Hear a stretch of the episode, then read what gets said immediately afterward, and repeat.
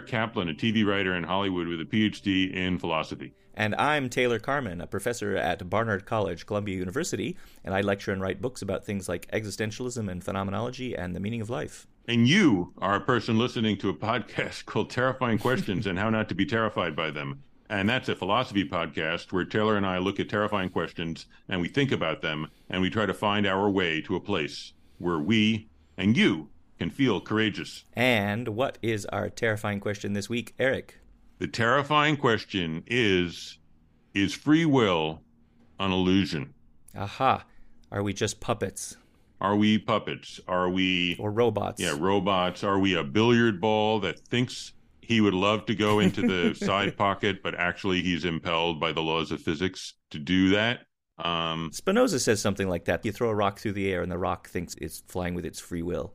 Right. And does Spinoza yeah. think the rock is wrong? I think Spinoza doesn't believe in free will. But I do remember Schopenhauer quoting this line of Spinoza's. And Schopenhauer says Spinoza says uh, a rock that you throw through the air thinks it's flying freely. And it's right. Interesting. Yeah. I remember reading that essay by Schopenhauer. Yeah. And feeling like an idiot because I believe in free will, yeah. but he kind of made me feel foolish to believe in it. Oh, but he does believe in it because he does. He then yeah. I just didn't even understand it. So maybe He's, I felt like an idiot, and I was one for a different reason. He, That's good. he thinks Kant got it exactly right, which is to say we have to see ourselves as free and we can only see nature as deterministic. And so we have to see ourselves sort of from both points of view, ah. but we can't really reconcile them.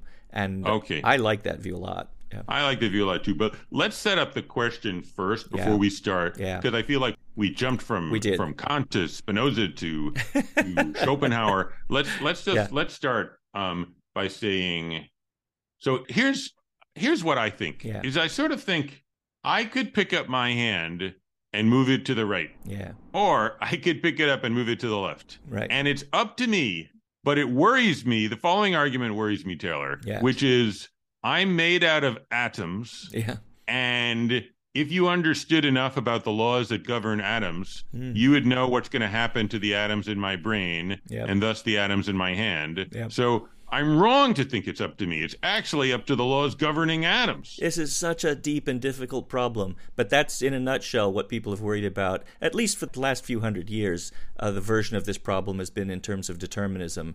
The deterministic laws of nature make nature look like a machine where if you could know the beginning state and all the laws, you would know exactly what was going to happen, down to the minutest detail, which is going to include everything you or I ever do, which means it's all geared in from the beginning and we don't have any real control like we think right. we do. And some yeah. people think the uh, quantum indeterminacy is somehow a good thing. But I think that's wrong yeah. because I think what quantum indeterminacy tells us is that some of those electrons yeah. flip a coin. Yeah, exactly. But, but I don't want to know that the electrons flip a coin because that just means the electrons are going to flip a coin and that will decide whether my hand goes to the right or to the left. But I want it to be up to me. Yeah, exactly. Whether my hand goes to the right or to the left. I think it was Moritz Schlick who said, you know, if determinism makes nature and us look like a clock and clockwork, then uh, indeterminism and maybe quantum indeterminism makes nature look like a broken clock and that doesn't a broken glass. that doesn't seem like it gets you any closer to freedom. And they murdered him for that, right? no, that's a joke. They well, they murdered Moritz Schlick, but for a different reason. It wasn't they; it was some guy. But and I don't right. think I think it was because he was maybe sleeping with the guy's girlfriend or something like oh, that. Oh, is it true? Oh well, okay. I should be careful what I say, but I'm not sure. I guess right. what I'm yeah. I'm playing at being a conspiracy theorist of saying, and if you point that out, you, what did they do to you, boys and girls? They murder you. he but was, that's not true. He was on the track to the truth. He was getting too close. Yeah, they took him out. Yeah, exactly. Uh, the Illuminati he got clipped yeah. okay, I'm I, look. I'm going to put my cards on the table, yeah. which is like I, I'm scared of both aspects of this because I'm scared of the notion that like my life is not up to me. I can't be good at it. I can't be bad at it. I can't notice that I did something bad and kind of blame myself. I don't like that. But then I also feel like saying that human behavior has no cause makes it impossible to understand and impossible to do anything about. Uh. And that seems wrong because I just sort of feel like, look, we just know that um, if a child is raised in a family full of backstabbing weirdos. They're probably going to grow up to be a backstabbing weirdo, and that's true. So I don't want to deny that. Ah. It could, and it could mean I couldn't, we couldn't, as a species, ever improve. Yeah. Uh, if we can't understand the causes of our uh, wickedness and iniquity. So I, I, I, am ambivalent about this one, and, and I, I did. I, uh, my wife listened to this, and she said, "You need to stop saying in, in on a podcast that you don't know things." Um, but but I said no no no it's it's a it's a I, I'm not saying I personally am an idiot. I, I'm saying that actually these questions are challenging, and one of the steps towards understanding them is to acknowledge that we don't know. That's right. That they're they're they're hard. That's your Socratic wisdom, Eric. I I, That's my Socratic I respect wisdom. it very much. I like, It's my Socratic wisdom. Yeah, exactly. Get off my case. But anyway, that's that's that's more self disclosure than I was planning to do. I'm more I'm more likely to be opinionated. I'm like uh, Nietzsche has this wonderful passage where he talks about children of priests or pastors like himself just assert their views. Oh, that's interesting. Because unlike Jewish philosophers like Spinoza, who feel like they have to prove everything, which is why Spinoza wrote in the geometrical method with uh-huh. axioms uh-huh. and theorems and proofs, because they're used to not being believed. Right. But the pastor or the priest is used to being believed, so he can just sort of say what he wants. So I'm a little bit on the other side of that. Interesting. Bernard Williams came from a line of uh, ministers. Oh, interestingly enough, he yeah. told me that once. He always seemed very self-confident to me. He is, yeah, he's confident. Yeah. So yeah, so I'm I'm not going to put on kayfabe lack of self-confidence. I'm not saying that it's a, it's an incapacity due to me no you're right. misspending my youth that i don't understand the problem of free will. I think it's a hard problem. It has a socratic edge too because the the suggestion is and maybe not wrongly that people who think they understand this maybe they don't. It's that's true that's true. I am being sarcastic. And now maybe every time i stop being sarcastic i'm going to ring this tibetan bowl and bring us back to clarity. Okay, good. So you're ambivalent about this. Yes. So am I. And it's disquieting, but I think it's neither the case that our freedom and therefore our responsibility is boundless. But neither is it that if you grow up in a family of X's, you're going to be an X or yeah, a criminal true. or a liar or whatever. I mean, children are very unpredictable, and siblings are very different from each other. But hang on, yeah. if you grew up, uh, I didn't mean to interrupt. If you yeah, grew up in a family of cavemen in the Paleolithic, yeah, yeah, yeah, of course, you're probably not gonna. you're not gonna go to medical school. well, you're not gonna go to medical school. That's true. So clearly, external things are not available to you. That's but right. some internal things aren't available to you either. Some, like do we fault a caveman who just grows up in an environment where if anyone takes your thing, if you don't hit him on the head, you'll starve the following week? So to hit anyone on the head. Do we do yeah. we fault him for not having an ethic of forgiveness and mercy? That no, seems crazy. Of course right? not. You're right. Yeah, there's real constraints. And you know, if you think of like political affiliation, for the most part, children wind up with something close to their parents' right. political convictions, which I find right. very disquieting. Like, what if I had been born into I don't know what a far right wing evangelical family, which I wasn't? Who knows? I mean, but at the same time, some of those children rebel and switch and, and what is over, that moment? Yeah, like if we zoom in on that moment of the person who like I don't know, like I don't want to take a lurid example, but let's take a lurid example. This actually happened. The guy who grew up, his dad was an American Nazi, and some Jewish kid invited him for Shabbos dinner, and he went.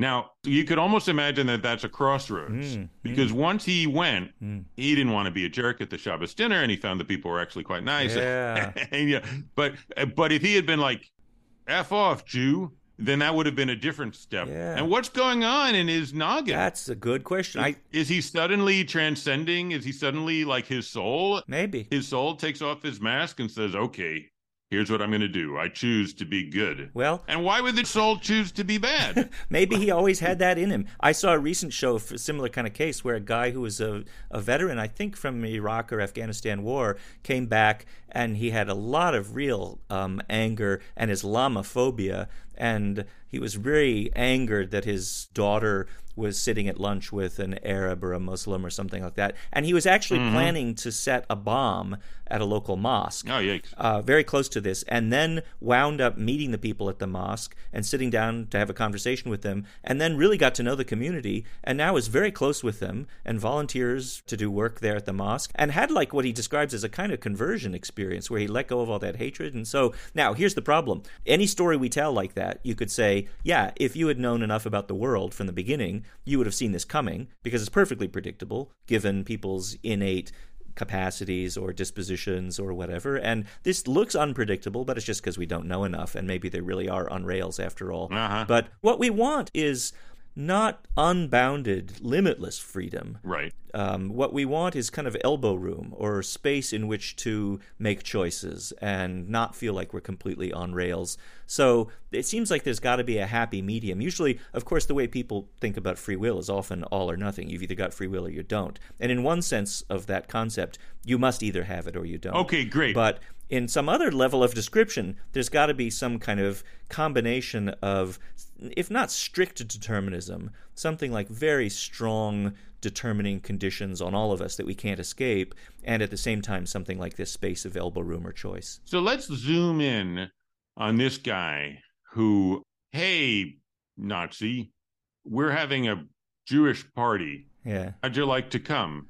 and then we freeze frame. Yeah. And, and and a devil appears on his shoulder in in in you know swastika gear and says, "Tell the Jew to go to heck." Yeah. And then the angel appears and says, "Ah." Isn't dad kind of a creep? Isn't he just functioning from his own psychopathology? Aren't you more than your. Yeah. Why don't you just go? They seem nice.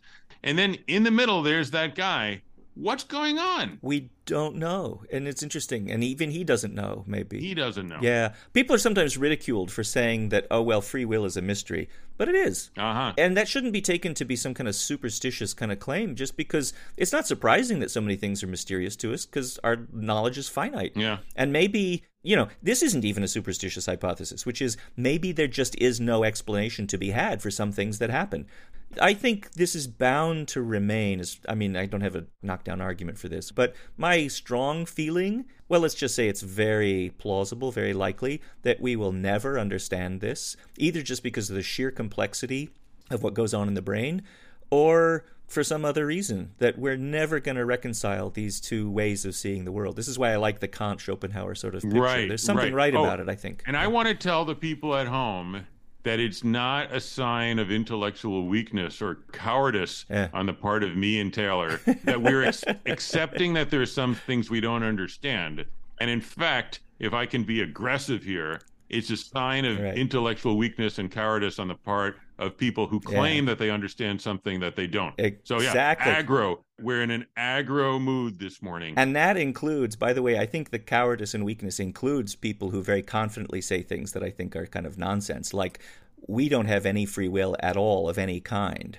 And every time you think you're making a choice, like moving your hand to the left or the right, the idea that it's up to you to do that is just an illusion. So you can solve this problem just by being a kind of happy determinist and just give up this illusion of free will because that's naive. I mean, to claim to know anything like that, I think, is so preposterous. It's just you can't take it seriously. I would also like to I would like to make fun of them a little bit and just say it strikes me that I always must say I don't accept your argument and therefore I'm determined de- by deterministic laws I don't think you're right and by deterministic laws you think you are and we can't actually have a discussion. Yeah, Like I mean, I'm just yeah. by deterministic laws most people think you're wrong and what else do you want to say?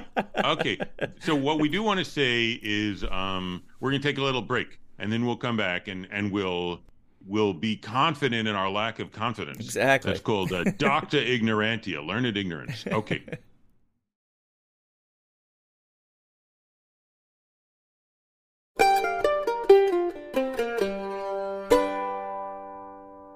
Okay, we're back with some docta ignorantia.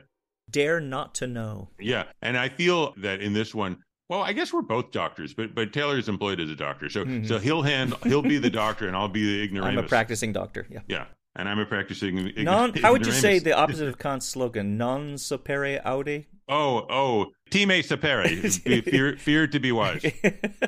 Okay, and and dare to be a fool. Yeah, Now yeah. I don't want to. I don't want to go into persiflage because we were talking something uh, interesting uh, a moment ago, and that was you think there's just an ineluctable mystery to the fact that we both want to understand humans and we can understand humans, and them's are the breaks. And both of those things are really essential that we're committed to both of them. So we can't Yeah. solve this problem just by chopping the baby in half. And what are the two perspectives? Let's say them as clearly as we can. So here's what I think. I think the one perspective we were talking about before with determinism, since indeterminism doesn't seem to help, it doesn't seem to get us any closer to free will. It just looks like nature is much more random than we might have thought, uh, and that might be actually true. That that perspective is not so much determinism as it is impersonal, purely physicalistic description of reality that everything is just particles, waves, whatever, deterministic or not, it doesn't involve anything like agency or subjectivity or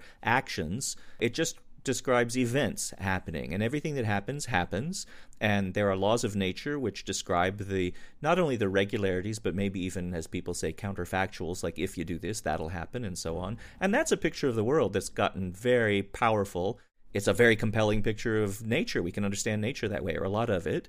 There's a lot of it we don't understand, though, so it leaves plenty of room for other stuff. We have no idea how things work or what they're like. Yeah. But the other side of it is this more intuitive, common sense, ordinary position we all start out from long before we ever know anything about science or a scientific picture of the world, which is that we do things, we want things, we respond to actions of other people by engaging with them. I mean, there's no way to do without that point of view of agency, as they say. So life would just stop if we couldn't view the world with those kind of naive lenses. So here is this the picture then? There are people and they've got two pairs of glasses. Yeah. And sometimes they put on one pair of glasses and sometimes they put on another pair of glasses. And neither pair of glasses actually tells you what's there, but they're both kind of just useful tools. Maybe, uh, maybe it's one pair of glasses with two lenses. That's how actually um, I see. Wilfrid Sellars sometimes describes this, like binocular vision. You see the world in these two different ways. Okay, I've got so many questions. Yeah, Are there third and fourth and fifth ways? maybe. Or it's just the two? No, well, yeah. Why just two? I think there's lots of them. I mean, um, yeah, potentially, maybe indefinitely many. But how many? How many? Like beauty? yeah, Like is the whole discussion of what's beautiful and what's not. That's just like it's a third thing. It's not about Yeah. It's not about whether you were a good person and right. and lived your life well. Yeah, And it's not about whether the puans and the muons are gonna quarkulate. Um, and it's just whether things are beautiful. And there's just there's that's at least three. yeah, that's right. And maybe maybe the beauty and the agency go together as part of a bun- Ah. bundle of sort of um, naive, unreflective, unscientific picture of the world. But yeah, So, there's a whole it bunch of things. Yeah, yeah. I, that's uh, politics me, like, like let- just need to add a few lenses Right. here there's Yeah. like um, understanding of like politics generally conceived human relationships strategic nature of human relationships. You know human beings have that and they see the world that way. That's actually can be in conflict with a lot of other aspects of the naive view like cooperation and love and companionship or trust or whatever. There's a moral point of view there's a religious point of view there's all these points of view on things. Yeah so i think it's a multiplicity. Okay. there's this new one that has emerged, especially since the scientific revolution, which is this radically, say, impersonal, disenchanted, objective picture. I think a lot of people are laboring under the illusion that that's a kind of global, total picture of everything. Uh-huh. And in fact, it's one very highly selective sort of slice of reality uh, that there's no reason to expect, I think, that we'll be able to harmonize it with every other way of looking at reality. right. Yeah. Cool. Yeah. That's cool. Um, okay. So there are these standard positions in the textbook discussions of free will that you think that determinism and free will are just incompatible, contradictory, and so let's try and sort of figure out either which one of the two we believe in, because you might say we have free will, therefore determinism has to be false. You might say determinism is true, so give up the idea of free will. There's other people who think they're compatible, like David Hume thought if you really understand the idea of free will and the idea of determinism, you'll see they're perfectly harmonious. Those are the kind of standard three positions that have been discussed to death, frankly, um, for a long time. And this existentialist view or Kantian view, this is a fourth position. I think it's actually not quite any of those three. Yeah, I think it. Yeah, it- cool. It, it's kind of incompatibilist in the sense that it doesn't pretend to show you how they're compatible. But in another way, sometimes you'll hear people say Kant's a kind of compatibilist because he does think that we're absolutely committed to both views. There's no jettisoning one in favor of the other. And I think that's what Schopenhauer liked. Now, this is an odd thing. I just have so many questions, although I agree with this. Yeah. Like, one is, are we kind of in some weird post-Kantian transcendental way coming back to souls and bodies Oh. because the bodies are what shows up when you put Ah. on the lens of physicalism Uh-huh. and the souls are what show up when you put on the lens of morality Yeah. and it seems like maybe the people 2500 years ago who were like i don't know there's a body and a soul and god knows how they got put together maybe they were saying the same thing in a different Yep. mythological register This is interesting. You know, I've, I've been thinking about this recently that uh, we're so trained, at least some of us, from early on in our philosophical education, to be anti Cartesian, anti dualist, because doesn't that look silly and, again, superstitious?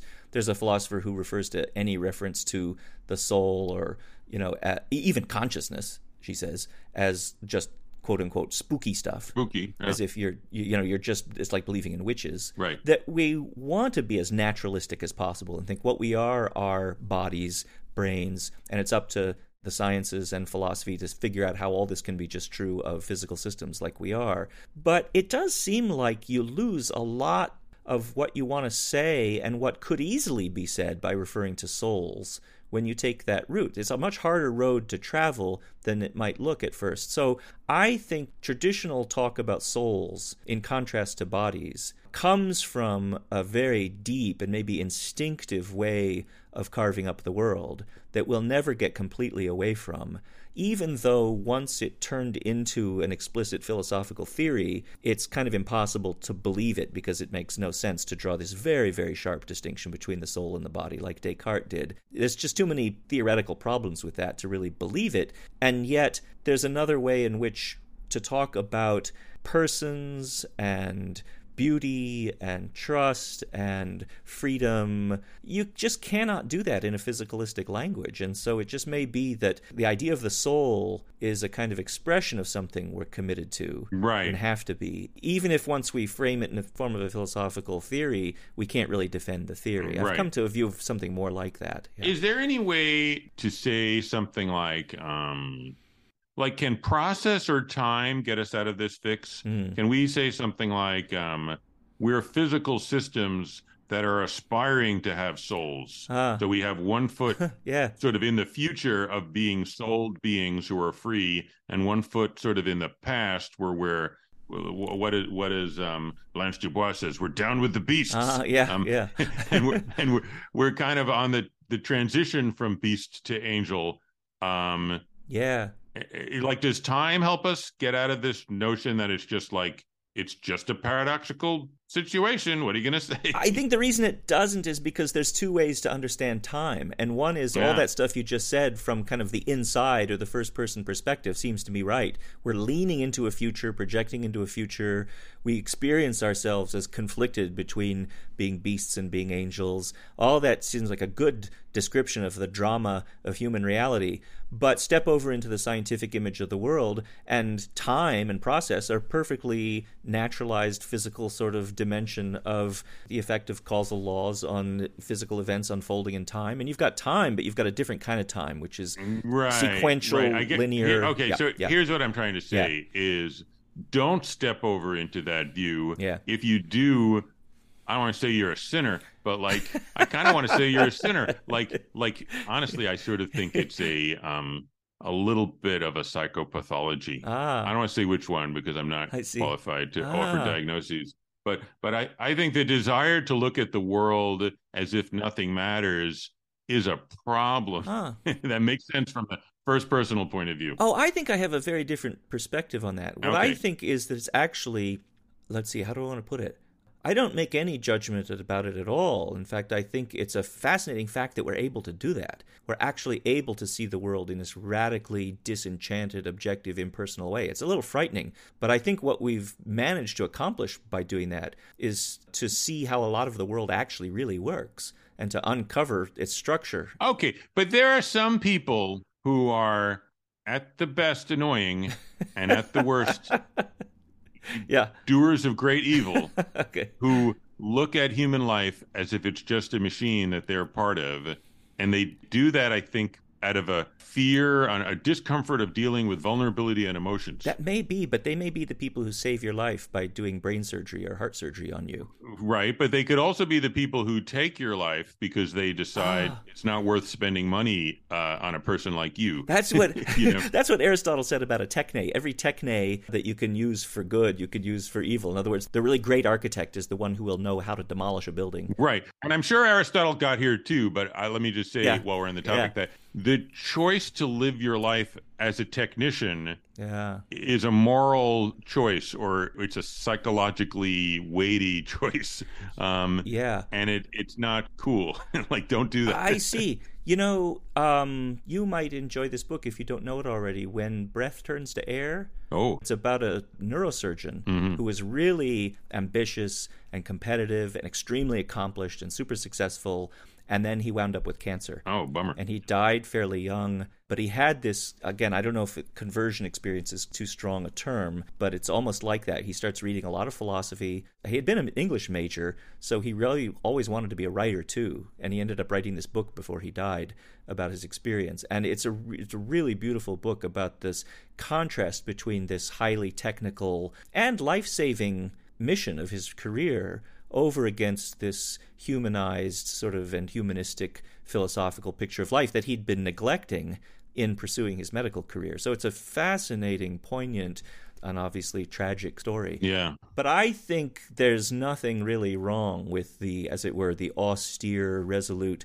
scientific picture of the world, as long as it doesn't bleed over into your treating people as, as Kant would say, merely means nothing but chunks of matter. Right, right, right. So it's frightening but fascinating and kind of sublime, I think, that we can take up that attitude. It's cool that we can take it up. Yeah. I guess I'm I just sort of think at various moments in my life when I've taken up that attitude, and then in retrospect, I've thought maybe I shouldn't have. Oh, I maybe see. I should have been there. Like I was thinking about, and I'm kind of beating myself up, so I don't know how accurate this is. Yeah. But like when I was very involved in raising my own family and my job, my career, and my parents were getting older, I'm sort of thinking maybe I should have spent more time with them. They lived in New York, I lived in LA. Maybe mm. I should have gone back more. Mm. And I think so. Let's just postulate that I was wrong, that uh-huh. I should have spent more time, you know. Uh-huh. And if that's true, I think one of the things that would have kept me from doing that is the objective point of view that I would have been like, look, mm. you can't be everywhere at once. And, uh, you know, mm. they took care of you, but they're done with that. And you've got this other responsibility here. Yeah. And in a sense, like it's it the objectivity was a way of sort of shutting my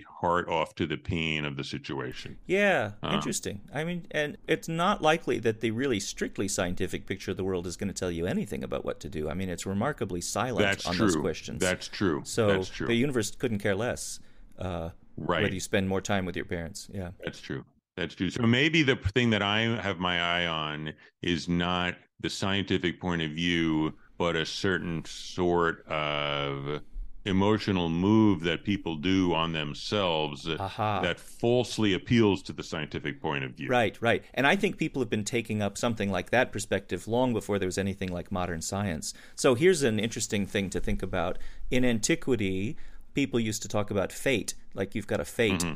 Now, Oedipus had this fate, which looks like it was locked in from the beginning, because there was this um, prophecy that he would kill his father and marry his mother, and sure enough, that's what happened. It looks like he's on rails to that no matter what he does.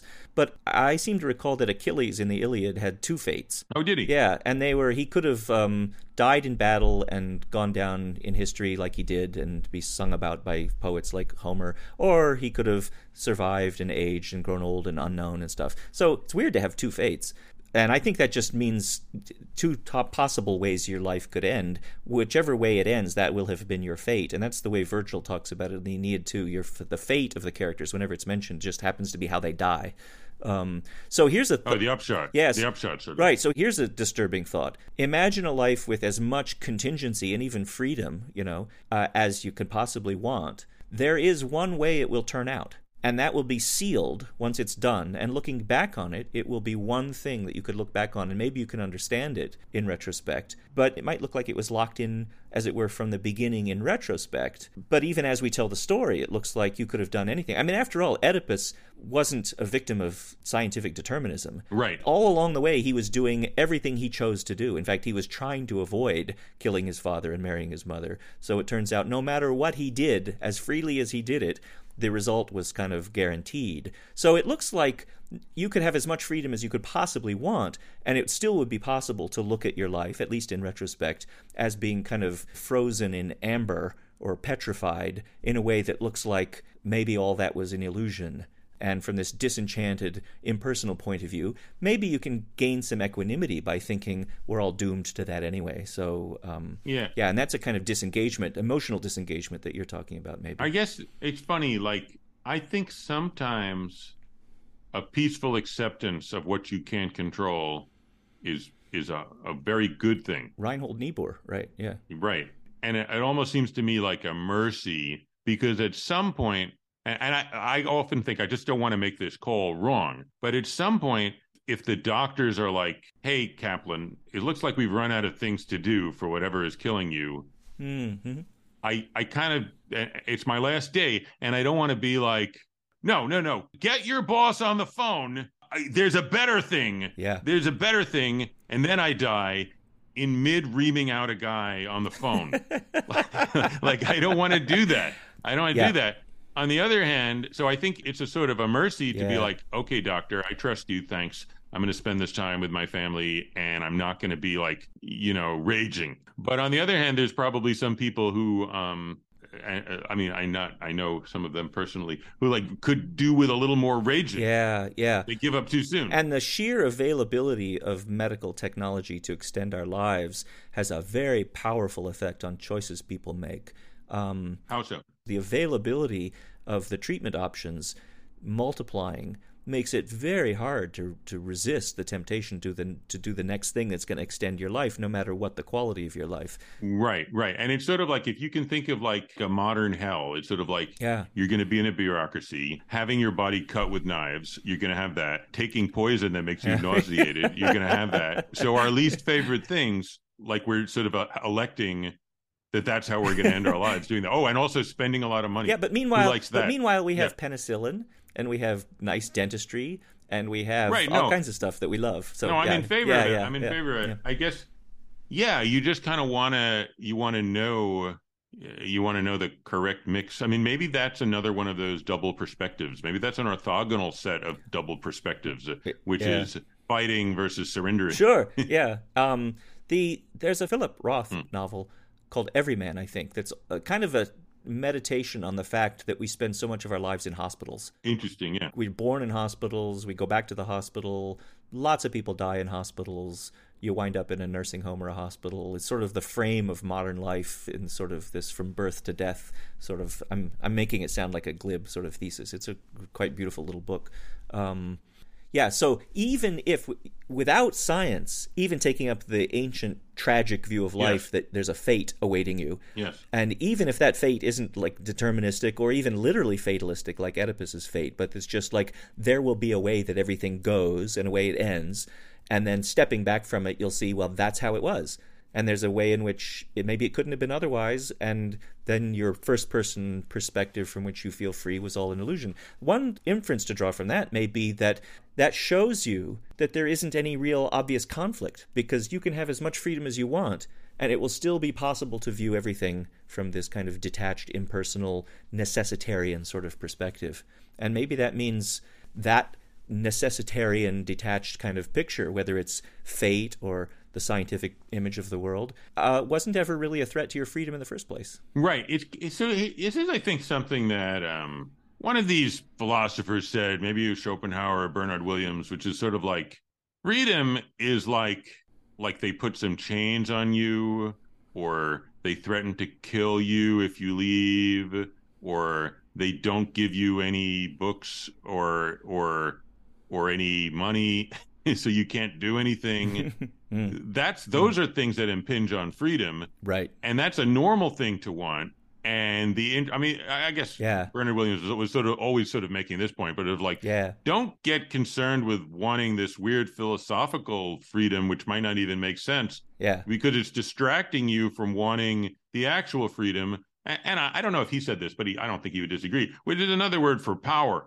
Right, I see. you know, uh, yeah, positive freedom. Right. That and that that view is like Hume's. When Hume was maybe one of the first compatibilists, he said, yeah, there's a difference uh-huh. between coercion and determination the fact that all your actions are caused is fine because part of that causal chain is you're wanting to do what you do and so you're free as long as you do what you want to do right but now are, have we lost touch with that earlier cool uh, mysterianism view that we espoused ah right because if you're just too easily compatibilistic you might think there's no conflict at all yeah yeah so i think then we have to the hume thing seems to me to be shallow somehow i can't quite put my finger uh-huh. on it but i think it's sort of shallow um I think it's on the right track, actually. I think it's okay. kind of deep, if not exactly right. So Hume will say, look, as long as you're doing what you want to do, you're not being coerced, and that's all the freedom you could want. But it's very easy for the determinist, you know, worrier to say, yeah, but uh, my desires were caused by something, and so I'm really locked into them from in, from the beginning. And so then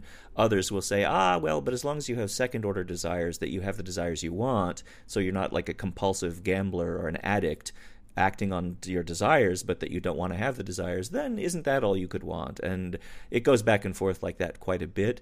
But I think the deeper view is that we just don't know how to put these two pictures of reality together into a single picture. So, what I really think is that it's not obvious that free will and determinism, for example, are compatible. It's not obvious to me that they're incompatible, and I think it's not obvious to me how they relate to each other at all. They're so different that I don't even know how to put them on the same kind of map. Oh, interesting. They're incommensurable. So you think you think it's like um, violins and chicken dinner. Yeah. That it's sort of like are violins and chicken dinner incompatible? yeah, maybe. And you're like, what do you what do you mean? Maybe if it was more like the two lenses or two glasses where you couldn't easily be wearing both at the same time or something like that. In other words, if they're really completely unrelated, you might think, well, isn't that a way of being compatible? Interesting. But maybe it's sort of like playing soccer and playing the violin. You can't do them both at once. Right. But um, right. what's wrong with your being able to do both at different times? Right. What do they have well, to do with each other? Okay. Nothing. Well, what they have to do with each other I think is this that we feel a tension between okay, so um tout comprendre, tout pardonner, to understand all is to forgive all. Uh, and I feel that uh, we feel a tension when we're dealing with people yeah. that we care about, including ourselves, between taking their choices seriously, and that includes credit and blame, yeah. and letting them off the hook and I think that tension yeah. is maybe why I think yeah, Hume is. is. a little bit shallow here. you know, I see. You're, yeah, no, I see what you mean. They do at some points come into real conflict or friction, and what you're describing is what I think of sometimes is like, how do you know at what point to forgive somebody? Right. Like you see, maybe once you see what explains their action, then you think, okay, now I have to give up my agential moral point of view and just quit feeling the resentment and and impulse to blame. Like I like blaming myself for not seeing my mom more. Uh-huh. I like it because it sort of it ennobles me. Yeah. It gives me the opportunity to do better in the future. Yeah. Right. It makes me think, "Oh, I'm a more integrated human than I was 15 years ago. Yeah. Or 10 years ago, and that's good." So right. I feel like um in a weird way, mm-hmm. being too forgiving to myself is depressing. Yes. While being too right. judgmental of myself is uh, upsetting. I don't know. If probably... you're too forgiving, I have this feeling sometimes when I feel like I'm being too forgiving, I'm letting myself off the hook, holding myself to such a low standard. Right. Uh, that I'm responsible for that. Right. Too. The soft tyranny of low expectations. Exactly. Daniel Patrick Moynihan. Okay, we're we're gonna we're gonna take a little break here.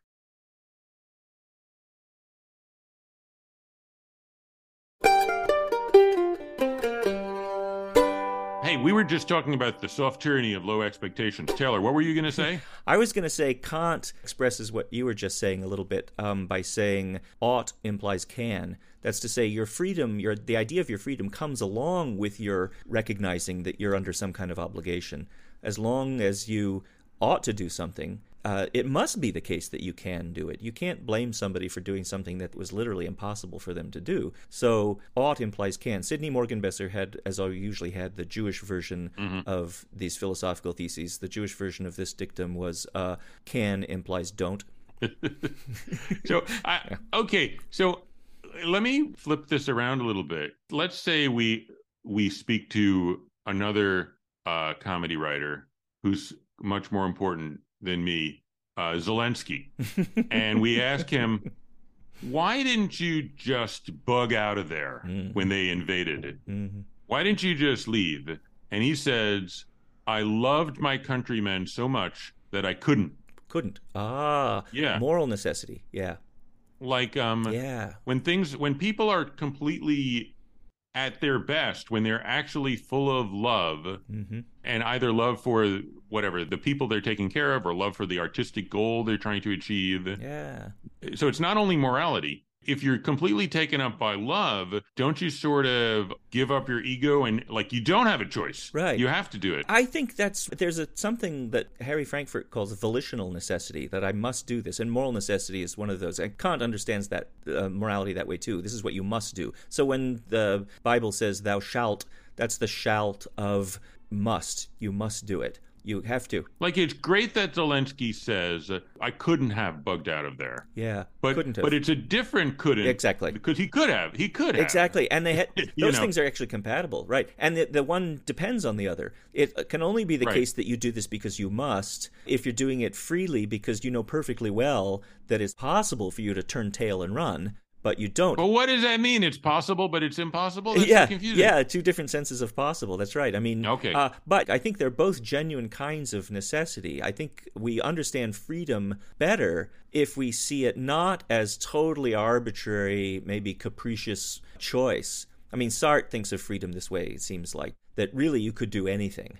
And that's your freedom, and it's terrifying. But your freedom is that there's nothing keeping you from doing absolutely anything you could conceivably do.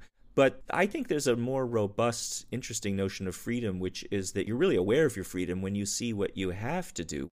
Uh, the alternative is unthinkable. Mm-hmm. And that's really when I'm confronting this other kind of conditioned freedom, which requires constraints that can add up to something close to necessity. A, a different kind of necessity from causal necessity, granted, but still doesn't leave room for a whole bunch of arbitrary, an infinite horizon of arbitrary considerations. No. You don't deliberate in those situations by saying, let's see, I could kill my family, I could start robbing banks, I could jump out the window, uh, you know, whatever. Those are things are so off the table, you don't even think about them, and you would probably think you were betraying your real commitments by even thinking okay. about such things. I want to share an intuition with you, and it might be dumb, hmm. but I want to say what it is. But it's that I feel that if I look back at earlier times in my life when for example i didn't go see my mom mm-hmm. i feel that i was more acting from compulsion and limitations of perspective and uh, neuroses uh-huh.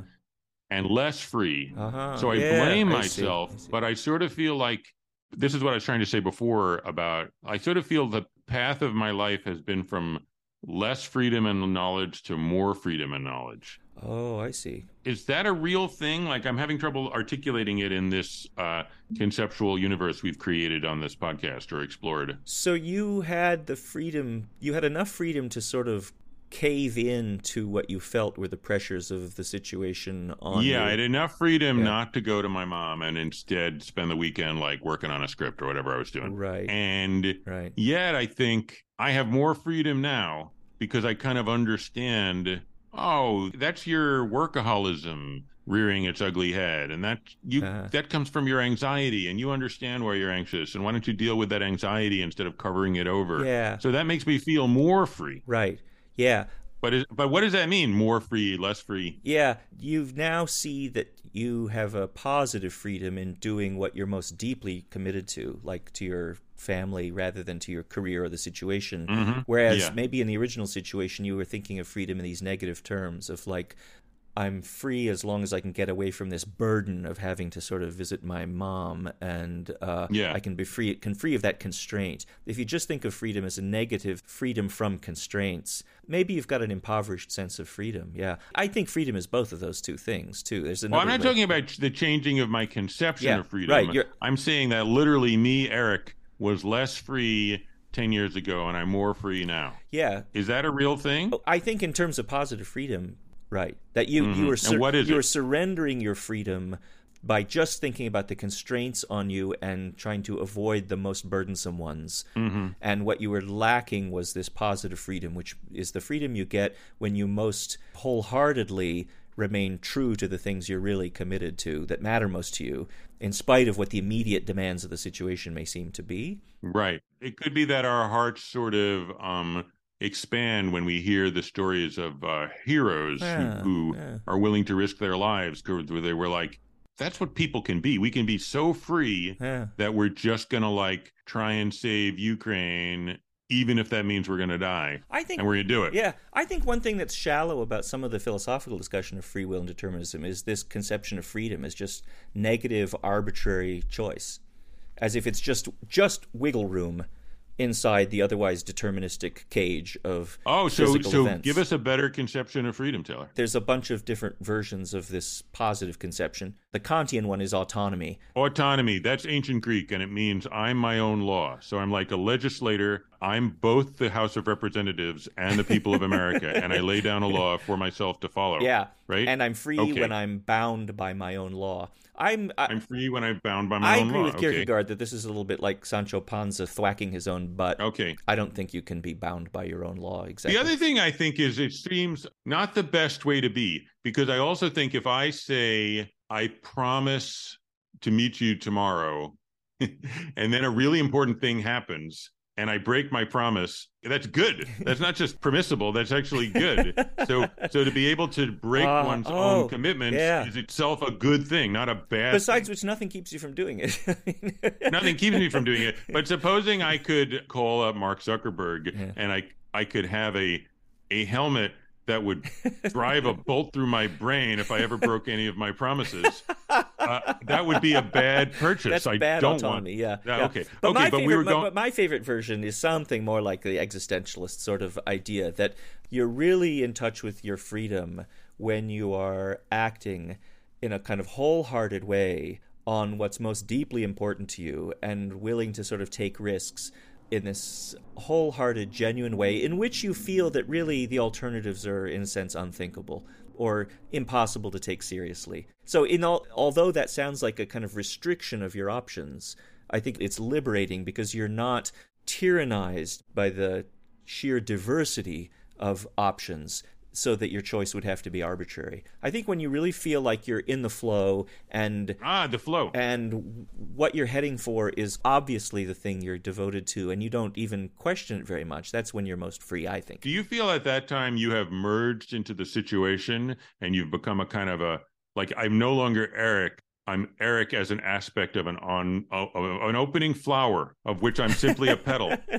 I don't think you that. don't I, think that. actually I've never had that experience. Because I'm thinking it's like Wu Wei in Taoism that like the truest freedom is you just sort of you become a drop uh, of water in the oh, yeah. in the flowing river of life. I tend to think of it not as depersonalizing, but what I do feel like I'm really free of is this third person kind of objective picture of me, like from a profile standpoint or from the point of view retrospectively that we were talking about, like from the point of view of my fate. Right. In which it looks like, after all, as free as I felt, I was still the same person that I always was with the same idiosyncrasies and the same character. And anybody who knew me well enough knew what I would have done. Uh, I'm free of that because I don't feel like I'm constrained by like my character or any of the things that are usually horizontal to my mm-hmm, own perspective mm-hmm. on life. So let me just mention there's a series of documentaries. The filmmaker talked to a bunch of seven year olds, and then he went back and talked to them when they were 14, and then when they were 21, and every seven years re uh, interviewed them. And they're fascinating. And at about 28, I saw most of them. 28 or 35, I started getting really depressed mm-hmm. because there was a real continuity of character from the seven year olds to the 35 year olds. And it really made me feel like, wow, there's something inhuman about this standpoint, this accordioned out kind of temporal picture of their lives, which is not the picture they had of themselves. Now, it may be some true in some respect, but I found it very discouraging because there's so little fundamental change. And by the way, the people in the film, some of them really resented this after a certain number of years and refused to participate because they saw these films, and I think they had the same uh, kind of res- reaction that I had, maybe, which is that they felt like they were being captured in a kind of profile picture that looked like it robbed them of their freedom. Right. There seems to be something, a form of violence. Yeah. To studying someone's life and not intervening. Uh-huh. Because I don't remember the details, but I, I've observed this in my own life. Like, supposing you know somebody who's got a tendency towards alcoholism mm. when they're 14, yeah. and you shoot them for a, a couple months. Shoot them with film. Shoot them with film. Yes. Okay. you record their Yeah. slide towards alcoholism, Uh, and then yes. and then seven years later you come back and you record them as a Uh-huh. full fledged alcoholic.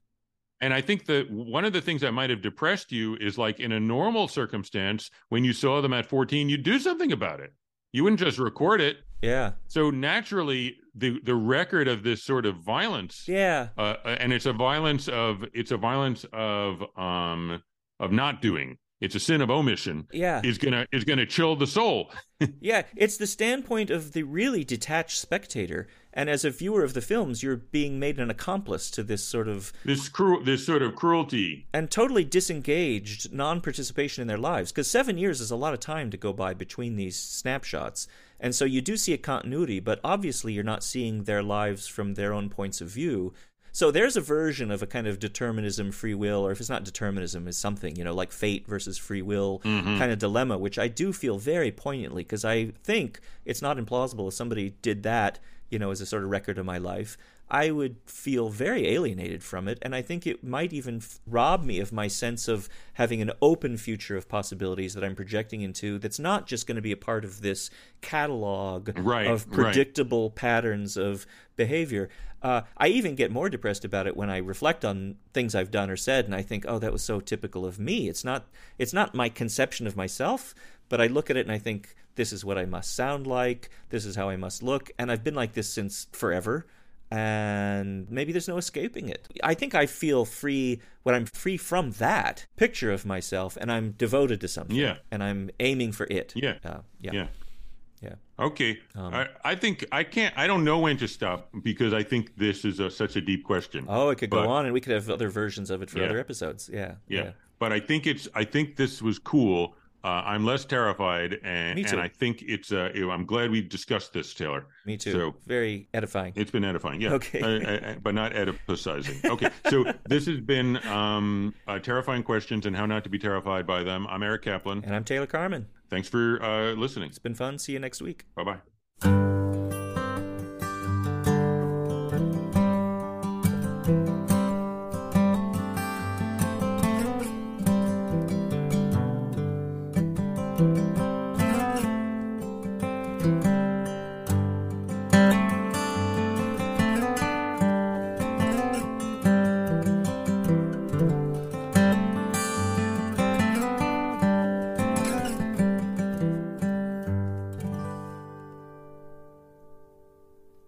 This podcast is created by Eric Kaplan and Taylor Carman, produced by Amanda Aberhart, and edited by me, Taylor Carman.